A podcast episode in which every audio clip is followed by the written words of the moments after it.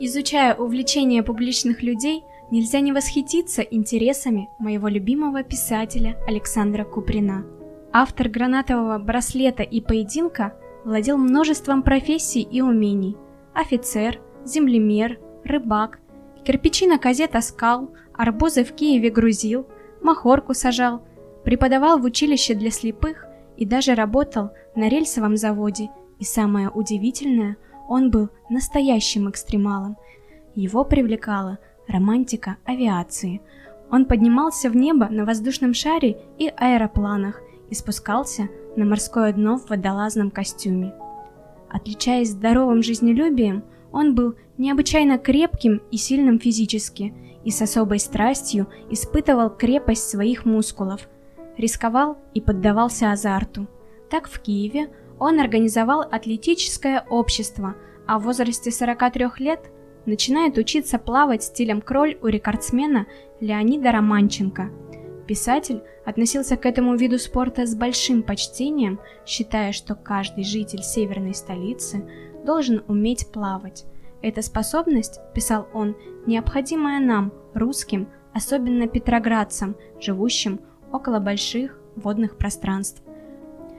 Любовь к авиации зародилась в нем после просмотра в Петербурге публичного полета.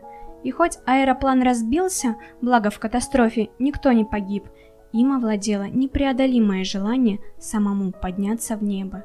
И спустя год в Одессе Александр Куприн вместе с борцом Иваном Заикиным осуществили общую мечту, поднялись в небо с помощью Фармана, популярного тогда самолета французского производства – Пилот и пассажир сидели в открытой кабине летающей этажерки.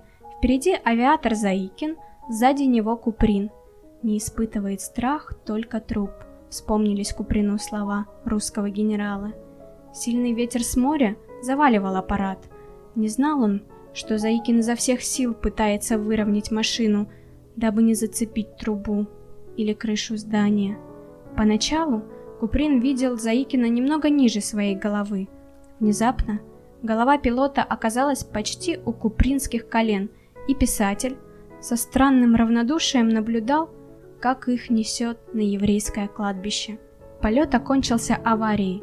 За свою мечту энтузиасты чуть не расплатились собственными жизнями. Впечатлений было столько, что их хватило на целый отчерк «Мой полет». Сидя за чаем, Заикин плакал.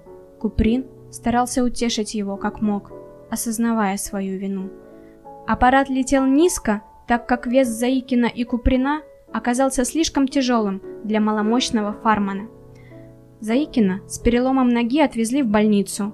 Куприн же отделался синяками и повреждением коленной чашечки. Приятели после инцидента потащили Куприна в ресторан. Летчик Уточкин за красным вином пылко ораторствовал о любви, счастливым упоительным мгновениям и чувствах, которые испытывают летчики, приглашая всех неравнодушных разделить с ним радость этой профессии. Куприн отшучивался. Когда самолет рассыпался по зеленому полю, это было похоже на яичницу с луком. Но в твое прекрасное царство, Сергей Исаевич, я больше не полезу. Не по мне оно. Слово своего Куприн не сдержал – и в 1916 году летал уже с летчиком Коноваловым на военном фармане «Парасоле». Вот строки из очерка Александра Куприна, посвященные пилоту Коновалову. Авиация никогда не перестанет занимать, восхищать и снова удивлять свободные умы. Вот они, высоко в воздухе проплывают над нами с поражающим гулом волшебные плащи Марлина — сундуки-самолеты, летающие ковры, воздушные корабли, ручные орлы, огромные, сверкающие чешуей драконы. Самая смелая сказка человечества, многотысячелетняя его греза, символ свободы, духа и победы над темной тягостью земли. Само небо становится ближе, точно не сходит к тебе, когда, подняв кверху голову, следишь за вольным летом прозрачного аэроплана в голубой лазури. Позже Куприн написал еще много рассказов, посвященных авиации и отважным летчикам. Вот таким романтиком был выдающийся русский писатель, и недаром Александр Куприн в своих рассказах уделяет внимание натуральной красоте и естественности.